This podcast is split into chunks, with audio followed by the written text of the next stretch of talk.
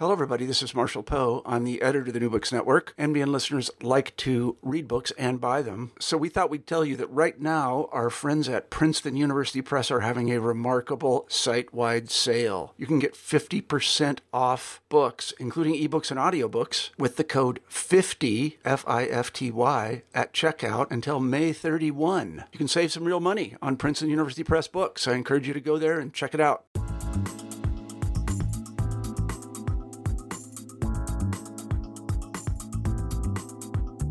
Hello, everybody. This is Marshall Poe. I'm the editor of the New Books Network. And today I am very happy to say we have Mark Alizart on the show, and we're going to be talking about his new book, Dogs.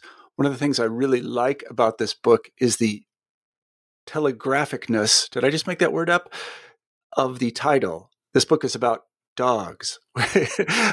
so many times you see books and you don't exactly know what they are about having read the title, but this one's about dogs and Mark and I have already had an interesting email exchange about dogs. There's a beautiful Weimaraner on the cover of the book, and I hope we get to talk about that as well. Uh, I've had dogs myself. I did when I was a kid. I haven't had one for a long time, but I enjoyed them very much. And I also enjoyed reading Mark's terrific book. It's just out from Polity Press, so I encourage you to go out and get a copy of it. But let me turn directly to Mark. Mark, thank you for being on the show. Hi, Marshall. Thank you for having me. Absolutely, my pleasure. Could you begin the interview by telling us a little bit about yourself? Okay, so um, well, I, I, I uh, I'm a philosopher. Um, I was trained as a philosopher, anyways. Uh, although I'm interested in lots of other things. I'm not a teacher, actually. Um, I, I, I, write books, but uh, I, I, as a for a living, I, used to work in contemporary art uh, in the Centre Pompidou in Paris where I live, and uh, at the Palais de Tokyo, at the Ministry of Culture. And uh, now I'm, I'm a full time writer right now. And um, and that's that's about most yeah what I could say. Well, that's a lot. that, that's a lot. And we discussed earlier in the pre-interview how you get to go have a croissant every Absolutely. morning around Absolutely. the corner in Paris. I was going to say you dog you because I don't get to do that where I live. So anyway, tell us why you wrote the book Dogs. Actually, it's it's it's, it's really a coincidence because um, I mean I never thought that as a philosopher I would write a book on dogs at any time. I mean, it's not why I got into philosophy. I got into philosophy because of uh, astrophysics and computer science and quantum mechanics and the profound desire to understand the world uh, in, a, in, a, very metaphysical way. I mean, like you could imagine 18 years old guy going into philosophy and uh, it, it actually fell on, on it fell upon me after I, I adopted a dog which was my first dog. Well, not exactly my first dog. It's my, my grandfather used to have a dog, but, but my first personal dog. And that was about three or four years ago. And um, and unfortunately, uh, he died very, very young. And uh, I, I, I, the sorrow that, that it brought to me was, was very profound, deep, and, and, and lasted a very long time. And uh, after a year of mourning, I, I, actually thought I had to do something about it. I, need, I had to overcome this this this melancholy, and and and that meant understanding the meaning of what we had lived together. And um, and and I, I, it really it didn't really start like a book about like I didn't think about what's the philosophy of dogs, but I just wanted to write this kind of letter to my dog and, and impressions of the life we had had together. And also, I guess I felt there's something wrong with the way dogs are treated and, and the way I couldn't relate to any picture, image, description of a dog in culture, in popular culture, or or, or even in, in, in in high culture. I mean, there's no Moby Dick of dogs. There's no cat in boots of no, it's true. There's no Moby Dick. There's, there's, no, no, there there's is, no cat. there isn't. There's no cat in boots of dogs. And uh, when you do fall on dogs, uh, it, will it, be uh, probably children's books, Scooby Doo, uh, Santa's Little Helper, Rin Tin Tin, Lassie. They're great dogs, but I mean, it, it, it, has nothing about the gravitas or the, the, the, the, the, the something deeper that I felt well related me to my dog, and and and I thought it's pretty pretty weird. It's actually even worse because when you when you dog is, is basically an insult for in many languages. Uh, right, we'll dogs in the Bible. That. When you get to philosophers, uh, properly speaking, they, they all have kind of animal they like, like wolves for Gilles Deleuze, or, or, or, or I don't know, uh, owls or Hegel, or, but you'll never see a dog.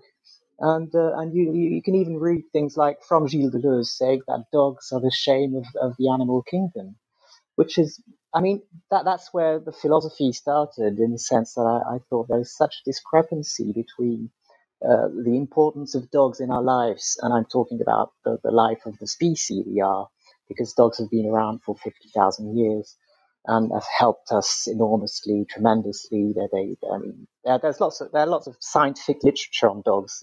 There's been a, a very interesting uh, renewal of, of, interest in dogs, but uh, uh, but but that but the how and why they're so important on one side and so so invisible on the other, uh, I felt like actually a, a, philosophical problem which needed to be treated as such. And so that's how it started. Well, it is very interesting. You've said a lot there. I, have owned a lot of different kinds of animals. I don't know if "own" is the right word, but I'm going to yeah, probably yeah, get in trouble no, for that. word, really, yeah. and and so I've had dogs, and I've had cats, and I've had fish, and I've had birds. I, and I have to say that of all of them, dogs are very different. It's true. I've I've than any of them. I have fish, and I have a bird. yeah, and okay. I had a cat, and I and I agree. I mean, there there there are things that, are, that they all have in common, and which is what's even more bizarre is that even when you look at a, at a, at a bird scratching his head, you'll you'll you'll feel something common with the bird. You'll scratch your head about approximately the, the same way. It's very strange, like evolution traits kind of stay the same for, for, for for centuries and, and millions of years. But uh, yeah, you're, I agree. Dogs are very, very different, and, and I mean, scientists know how to, to, to, to, show that difference. They're even very different from apes, usually the, the, the most uh, the, the, the animals we think are most evolved. They, they I, I, wouldn't say they're more intelligent because the, the intelligence of animals is a very complicated topic, and I'm not a and I'm not a yeah. again. I mean, I'm not a. I, although I'm a philosopher, I'm, I'm, I, I read and write philosophy. I, I, I'm not a specialist of animal rights or animal philosophy as such, which is a topic, a domain in itself.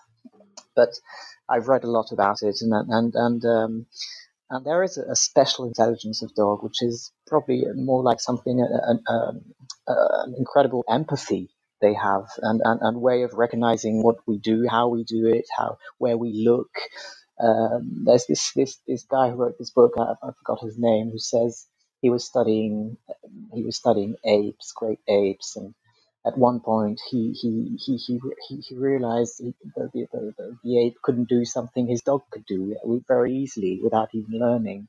And he thought dogs can do that, and he wrote a whole book about it. It's very interesting. I think you're exactly right. I, I guess the word, having read your book, that and, and just having heard what you said, it, it kind of comes down, and this is a sort of a colloquial way of putting it. If I think of all the animals that I've had, only one has been a companion, what I would truly call a companion, and that's the dog. You you can't be a companion with a fish. you can't be a companion with a bird. At least I've never managed it. And cats don't care about us. Well, well, I, I would maybe, maybe I would say you could. I, I I think like people who have parrots say that, that, that you can be a companion, but I understand what you mean. I, I the way I, I used to, to put it is that uh, uh, um, cats or, or, birds or other species tolerate us. They, they, they, they accept to be to, to live with us, but only so far as they tolerate that we live with them. Um, dogs is very different. Dog, dogs actually uh, make a, a, special bond with us, and it's they're, the only they're the only animals in the in the whole animal kingdom that make a, a, um, a bond with two species, their own and, and ours, um, and that's that's unique. It seems to me that, as opposed to say fish or birds or something like that, that when you interact with a dog, or at least when I interact with a dog, that it seems to kind of like the interaction. But again, I, I, I sort of fear that there's a moment of anthropomorphization here. And in fact, this is just some sort of evolved behavior, and that I am uh, imputing to the dog motives or thoughts that the dog is not having. Well, it's very difficult, yes, to, to not anthropomorphize, anthropomorphize our, our relation to dogs, but um, and animals in general. But uh, I think it's I think it's it's true what you're saying um, dogs do like us. I, I, I have, I have, I've, I'm, I'm, surprised by the fact that he's he's very happy. My dog is very happy. The my present dog is very happy when, uh, when obviously when we go out, we do some things, some some things that he, he likes to do, but also when he understands what I mean or what I'm trying to tell him or teach him and reciprocally when when when I understand with what he wants it's like that the, there's a pleasure of communication, uh, which yes, absolutely you wouldn't have at all with a with a with a, another kind of animal, I guess. But still, I mean, there's so much going on in animal studies that show that elephants or, or, or parrots or, or, or even evolved fish understand much more than we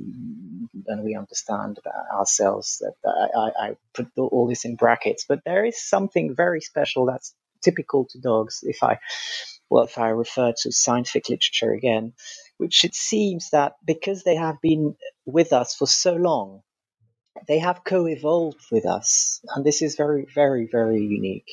Um, we actually share a kind of, of, of brain together. Um, uh, our, our, brain 30,000 years ago uh, was relieved of certain functions that were assumed by dogs. Um, like the vigilance, for instance. Mm-hmm. Um, uh, and and we created a tandem together, uh, dogs assuming a certain number of things for us, and, and we could do other things with that, that, that with this brain space we had uh, uh that was freed by by the dogs. So in a sense, it is very true that we are we are. It's not only that dogs are a special animal. It's just that we with dogs constitute some kind of hybrid, which is a, a, an animal in itself, an animal with two heads, or or, or you know, um, feet and hands, and and I, mean, it's it's very it's very special. But uh, to come back to philosophy, uh, someone who speaks very well of that is Donna Haraway, because obviously there there has been philosophy written about dogs, and and her her book was a seminal book uh, called the, the, the Companion Species Manifesto, where she revealed that she had that she had the dogs and she loved dogs and and explained why. And, and one of the reasons why is that is, is that she, she explains that it, it, it, it fits into her theory that we are made of hybrids of nature and culture, and that uh, and that dogs are really part of us. Yeah, that, that makes very good sense to me. And I think that is correct. There is something about the emotional quality that you feel with a dog, its reactivity. It, it responds to you in a way that seems almost human like, but it's so uh, ordinarily uh, beneficent that it's almost not human like because they seem to just really in, often really enjoy our company. I want to I want to talk about one thing though, and that is that how dogs essentially got this way. And again, I'm I'm not an expert on evolution, but it seems to me they're the product of what would be called in um, the biological sciences really hard selection. That is that that these traits that we see have essentially been engineered by a kind of Darwinian process where we selected dogs that behaved in this way. Is that borne out by what you know? Um, yes, obviously there has been a lot of selection uh, going on with dogs because because they, they bear so many services and they can be trained as guard dogs, as shepherd dogs, and and, and everything. Uh, there, there, are lots of competing theories on this actually because it's it, it tends to it tends to um, to to say that uh, we we captured wolves and tamed them and selected them to make them nicer to us and kinder and, and less aggressive. And, and, and I'm not sure about this way of seeing things. I, I rather prefer the idea of the co evolution thing, uh, uh, which means that we, we have taken of dogs as much as they've taken of us. Uh, there's this new theory I wrote about, uh, I, I, read about, which is, which is fantastic. It's the idea that it's not actually that like demi wolves came and close to, to human camps and, and, and started eating their scraps and, and, and, and they all started living together. But there's this, this, this other idea is that humans actually um, observed how wolves lived. And I'm talking about Homo sapiens. I'm talking about 45, 45,000 years ago, and and picked upon their traits of character, because packs of wolves are actually much more, or were much more evolved socially than than human beings at the time. Uh, they're very complicated social structures. So um, I don't know in, in, in which direction came the selection really. I, I, I mean, uh, you know, there's, there's, another there's another amazing book uh, that, that, says that Neanderthals uh, disappeared because they didn't manage to to bond with dogs and this is that would be one of the reasons why Homo sapiens uh, um, uh, survived and and and and, uh, uh and Neanderthal disappeared. And and I, I think it might be true. I mean, uh, they, they, this this this it's, it's incredibly powerful. Both the hybrid that, that we constitute with dog, but also this idea that we that we espoused their social values as as wolves, and, and, and we imported them in human societies and made these societies better and more efficient. So it really goes both ways. Yeah. Well, one of the things I just have to mention because it's always sort of blown my mind is the morphological diversity of dogs as opposed to and I'm, I'm sure i'm going to get in trouble for this but almost any other species because dogs are all one species they are just dogs and they can all interbreed that includes a doberman pinscher and your little lap dog and and and and the thing about it is like if you look at morphological diversity in humans, it's extraordinarily limited. I mean, sure, there's some seven footers out there and there's some short people and, you know, they, they come in different shapes and sizes. But dogs it's just truly astounding the morphological kind of plasticity of the dog, uh, you know, understructure. I don't know what the word is for this in evolution, but it seems to have the ability to morph in ways that, yeah, it's incredible. Phenotype. Mm. I mean, I, know, really I never thought about it. Actually, I'm just, I just, I have to, I have to agree. It's absolutely amazing. Yeah. Although, it, although there's something which is it's it's, it's it is really their phenotype in, in the sense that what strikes me is the reverse in the sense that dogs don't seem to be no, very sensitive to this between them. I mean, I mean, they, they, they, they will. I mean, my, my dog will, will bark at a bigger dog, or, or or maybe get scared of a smaller dog, and and he has different reactions towards dogs and their sizes.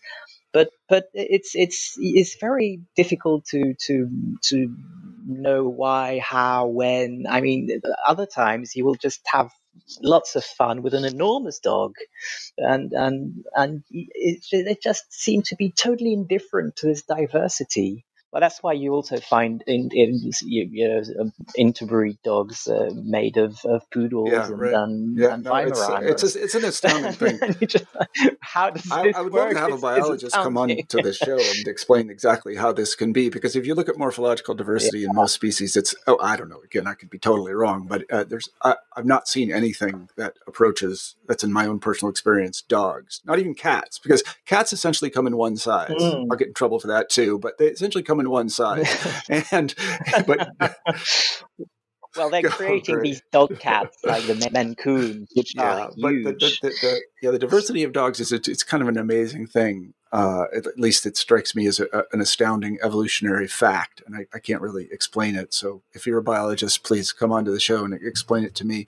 Um, I wanted to talk a little bit about the image of dogs, and as you point out, there is—I never thought about it, but there really is no they don't generally have a terribly positive image in at least the Western canon. That's the only one I know. I mean, I, I, can think of one good story about a dog, and that's when a dog dies, and that's essentially when Odysseus comes home. That's, that's from, That's, yeah, yeah. And I forget the dog's name, but it just lays down and his yeah, right, lays down and dies. That's that's its big moment. So, can you talk a little bit about the image of dogs in the Western canon and generally? Well, uh, there's one thing we could say, which which would actually be more than Western, it would be universal, uh, and it's a very simple example we can comes to mind, which is the fact that um, no country in the world has a dog for emblem. Is that true? Is that yeah? That's right. Yeah. You, right. you know the, the Americans have the bald eagle, and then the, the English uh, have lions. Although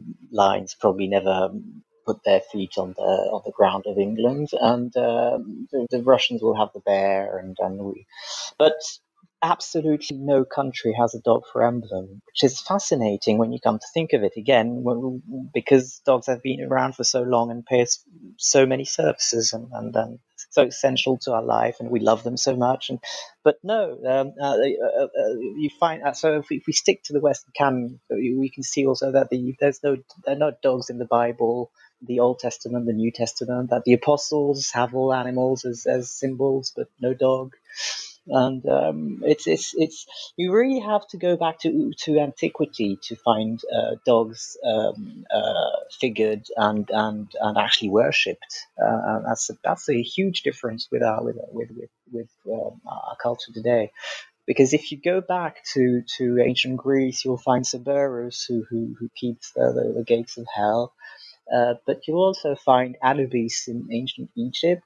Same thing. He, he, he keeps the gates of, of, of hell or, or, or passes the, the, the, the, the souls of the dead to Osiris. And uh, You'll find this in Maya culture with Xolotl, who's also the, the, kind of servant god of, of, of, death. You'll find this in Indian culture with Kalabhairava, who is a dog who's the god of death and has got a, a dog uh, uh along his side. You, you'll find this problem, you know, this, this, this thing is, is a universal trait that both dogs have, have kind of been invisibilized, if you, if you let me invent this word, uh, and, uh, and also when they are present, it ha- it is as the gods of the shadows, um, and that's that's very interesting because yet again it, it, it forces us to to well to, to, to exercise our, our mind on something which could be a deeper meaning of, of what dogs are to us. Do you care to speculate on why that is the case? I mean, I, I could speculate a little bit. I mean, I, I, I, suppose you could say, well, dogs were disease carriers. There were often wild dogs around. They, some of them share a kinship with wolves, and they'll eat you. Uh, so there, there are reasons to dislike dogs, but they've always been kept. I think there are two re- two main reasons for this. Uh, the, the the first one is that dogs are actually difficult to represent, uh, to, to, to figure out, because they're uh, intermediate animals. Uh, they, they have a part of themselves is, is, is into nature, and, and, and another one is, is with us. They're hybrids, as I was saying, and, and this is actually the meaning, I think, of the of the, the, the they're worshipping as gods of death, uh, because what they do is that they they they they, they are between life and death they are the gods of thresholds, and uh, they are between night and day, like Xolotl, the, the, the Mayan god, uh, um, is also the god of that, that brings the sun um, into the abyss. Um, and, and they're messengers in that sense. Um, uh, and it's very difficult that thresholds is something that are very difficult to represent uh, in generally speaking because we don't know where to put them. They're, they're not on, on, on one side. Not that's what that's why I, I like to say that their dogs are dialectical animals, and uh, and, and, I'm and I'm always a bit. I, I love Hegel, but I'm I'm I'm. I, I feel sorry that he didn't understand that dogs were, were his, his his philosophical animal much more than the owl. Uh, uh, because really they are these these these dialectical beings that that bring together opposites. So that's one thing, and the other is is is probably more um, has more to do with the unconscious, uh, with with repressed feelings and desires. Because every time you encounter something or someone that is both a totem and a taboo, worshipped and and and and and, and uh, made a disgusting thing at the same time. You, you have to deal with with powerful, deeper things which are in our in our in our own shadows. Uh, and and this I think has something to do with their submissive sub- submissiveness, uh, which is something which makes us very uneasy. Um, uh, it, it's that's another concept that we have lots of difficulty dealing with. Um, and mainly because, as Freud has told us, um, uh, masculinity, which which has permeated our cultures and our civilizations for millennials, uh, um, has to repress uh, submissiveness, and it has to repress the strange pleasure that we can take in submissiveness when we are children. And dogs seem to uh, express and to show off this pleasure of submissiveness in a very, very peculiar way, which, which I think makes us both proud of having dogs because we we feel we're mastering these powerful animals, and and uh, also ashamed if I if I take the word of Deleuze, uh, the, the shame of the natural kingdom, because uh, we're so close to dogs, we would like them to to be like us and to refuse submissiveness and to be free and, and, and to show their their their, their their, their own will of power and and they don't. They don't. They they they, they enjoy this state. Um, and and I, I, I think I think we just yeah we we we're faced with our own contradictions and our own repressed desires and that's why I think it's so important actually to have a dog because it, it, it means we, we we we we have to face and go and delve into our own inner uh, darkness and, and, and make peace and uh, with, with, with, with our own desires. I, I one of the things that you've I want to come back to submissiveness in a second because I'd never thought of that. Uh, that's a very very good point. But one of the things that you reminded me of when you were speaking is um, philosophers who think a lot about robots, and there are such, uh, they talk about this uncanny valley. That is, if you have a robot that just looks like a robot, you're comfortable with it. But if you have a robot that looks quite like a human, but isn't quite a human, that's very disturbing. People are very off put by this. There have been experiments and things. They don't quite, they, they don't feel comfortable with it. And dogs kind of occupy that space because there's something very kindred about them, something very human about them, but they're not human. They they act they act in that way, but it's it's a little bit disturbing in a way because they're so much like us. Yeah, but they're not us. that's very true. I, I, I love the uh, the uncanny valley concept. It's great, and you, you're absolutely right. And actually, Donna Haraway uh, wrote on cyborgs, and, and I don't think she has ever mentioned the link between cyborgs and dogs in that sense. But you're right, and the the, the the, the word, the sole word of shame, is so specific to to us. I mean, we only have shame and feel shame for another human we don't feel shame for birds or, or, or, if we see um, elephants copulating, we won't feel shame, but we feel shame if dogs do it. So that that really goes to show how much we do identify with them. Yes. Yeah, I mean, I think I think that's exactly right. I mean, for, I, I, I hate to mention this because we had a lot of dogs on Graham, but occasionally a dog will hump your leg. Absolutely. You know? and, and, and there's something so disturbing about that. I, I don't even know where to start, but like everybody just looks around like, no. Well, you know, you know I mean, people people on Instagram even have invented ways of, of hiding their modesty. You know, of, of, of they, they, they it's, it's crazy. It's it's ridiculous. But yes, it's, it's, it is because we, we, we share this, this this common destiny between dogs and us. They they do absolutely represent and, and lots of things we fantasize about. And, and in a sense, you know, I, I come from a place, and culture is probably too high minded a word for it, but from a place in the United States where we had working dogs and we hunted them. Um, they were largely pointers, but we had Weimaraners as well. And there's a beautiful Weimaraner. In fact, this Weimaraner on the cover of your book keeps staring at me I, I got to turn it over because it's bothering me.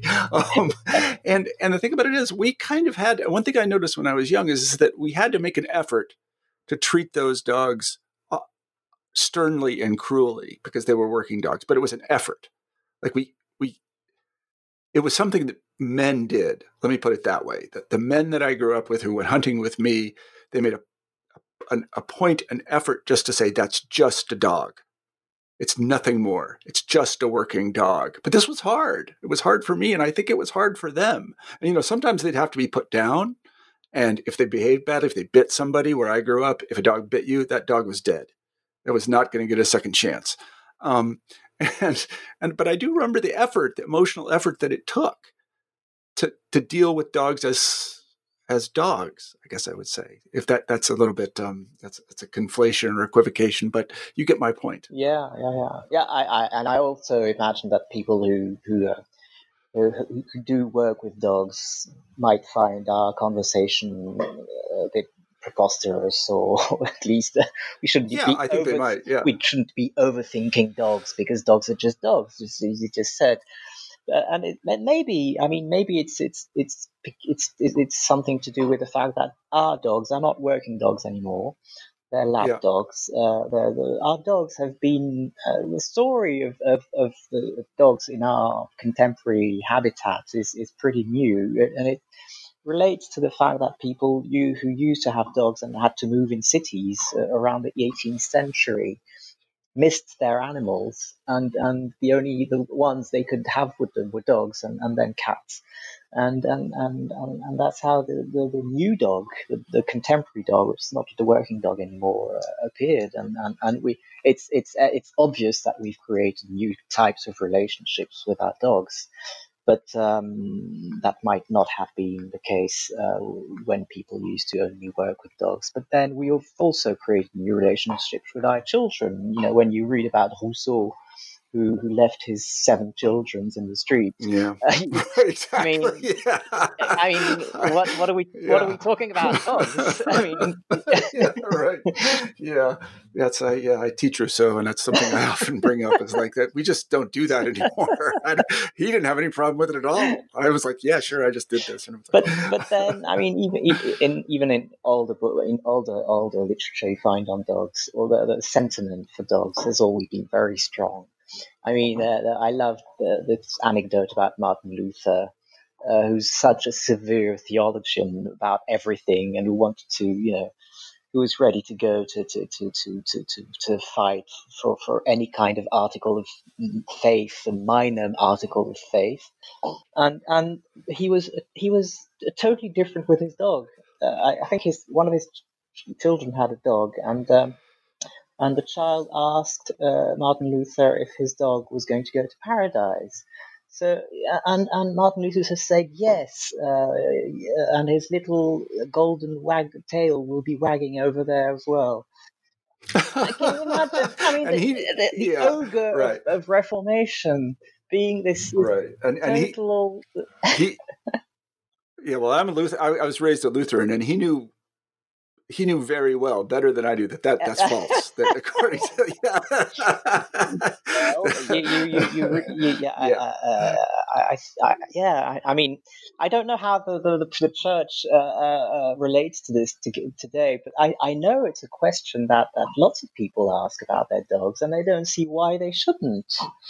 Uh, but, I know what you mean. Yeah, no, because it makes sense. They're so much like us. They should go. That, yeah. that, that, even in the 16th century, that was already the sentiment for dogs. Uh, you'll find dogs like this in in uh, Albrecht Dürer's paintings. Dogs are associated with melancholy. They're there. You, you see, you, you, can feel that he loves dogs totally, and uh, even a hunter like Gaston Phébus, a very famous lord, French lord who had lots of dogs, wrote one of the first book on dogs. Has says, says it's a beautiful, very touching piece of the book. He says dogs have all the qualities in the world except they last very, um, they don't last long. Um, and it, it, tells a lot about even.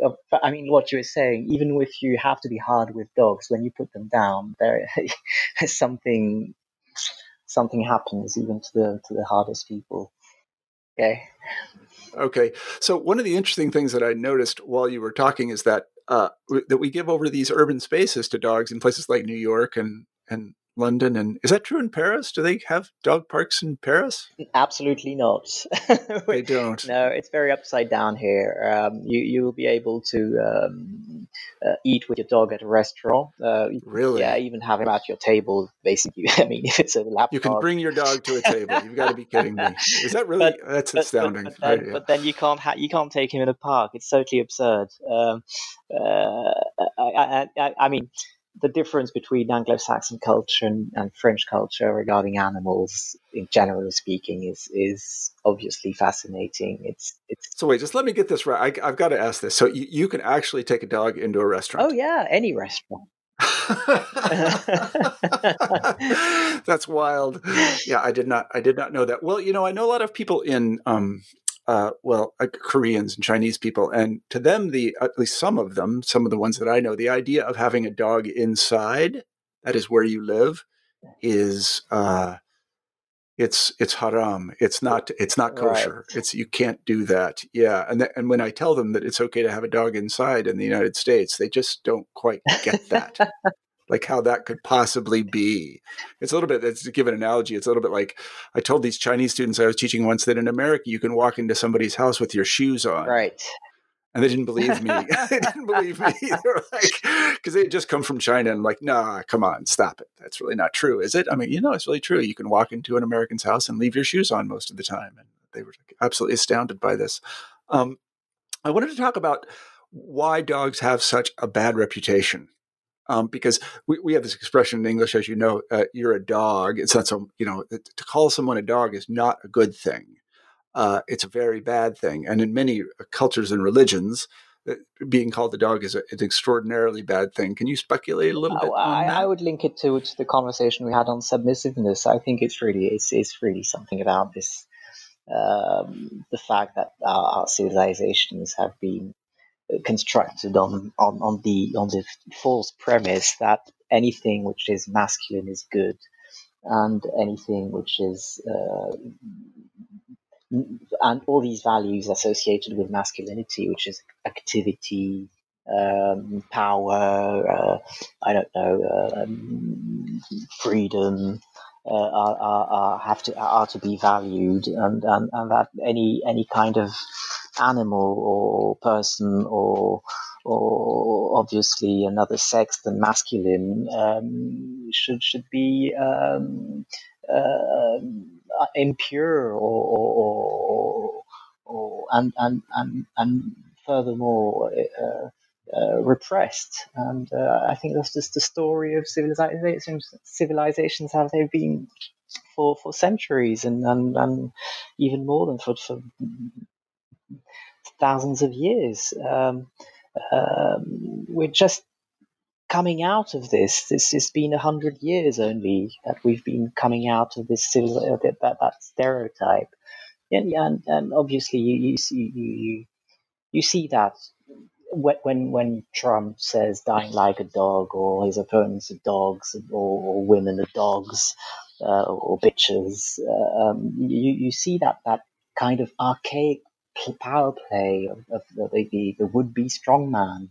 Uh, treating uh, dogs that way uh, so badly, but it, but but it's it's it, it's really the end of that. I think I think uh, the, the, the, liberation movements, emancipation movements uh, of women, of of of, uh, of animal rights, and and and and, and, and, and now even I mean dogs who even inside the animal right movement had a very special place because you know even activists didn't know what to do with dogs uh, is, is is dramatically changing for the best, and and uh, I think I think this yeah I think we'll we'll have I, I am sure we'll deal less and less with this. Um, it's it's it's over.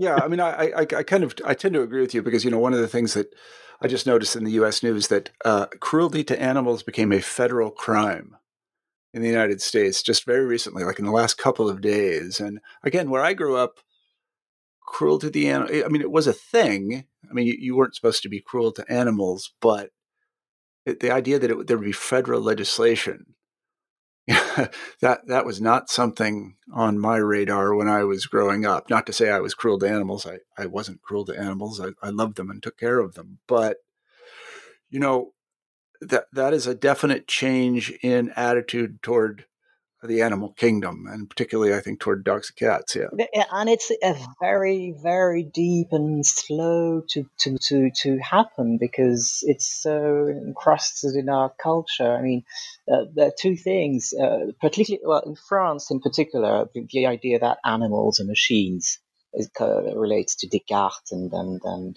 16th uh, century thought, and and uh, that's probably why there you know there's so little space for animals in the city in, in France. They're, they're still in a sense machines, and as you said, germ germ germ uh, germ vectors and stuff. Um, and then in the in, in the Anglo-Saxon culture or in the, the general Western culture, there's this idea that we forget uh, that's that's um, that was taught um, in the Bible, which, which which is that the whole of nature is is fallen from grace, and uh, that that nature as a whole has has no meaning. It's just dead, and and it's just there to be uh, used by by by human beings, and particularly men. Uh, we we tend to forget because the, the the church doesn't like to talk too much of that, and it's t- trying to take an, an, ecological turn.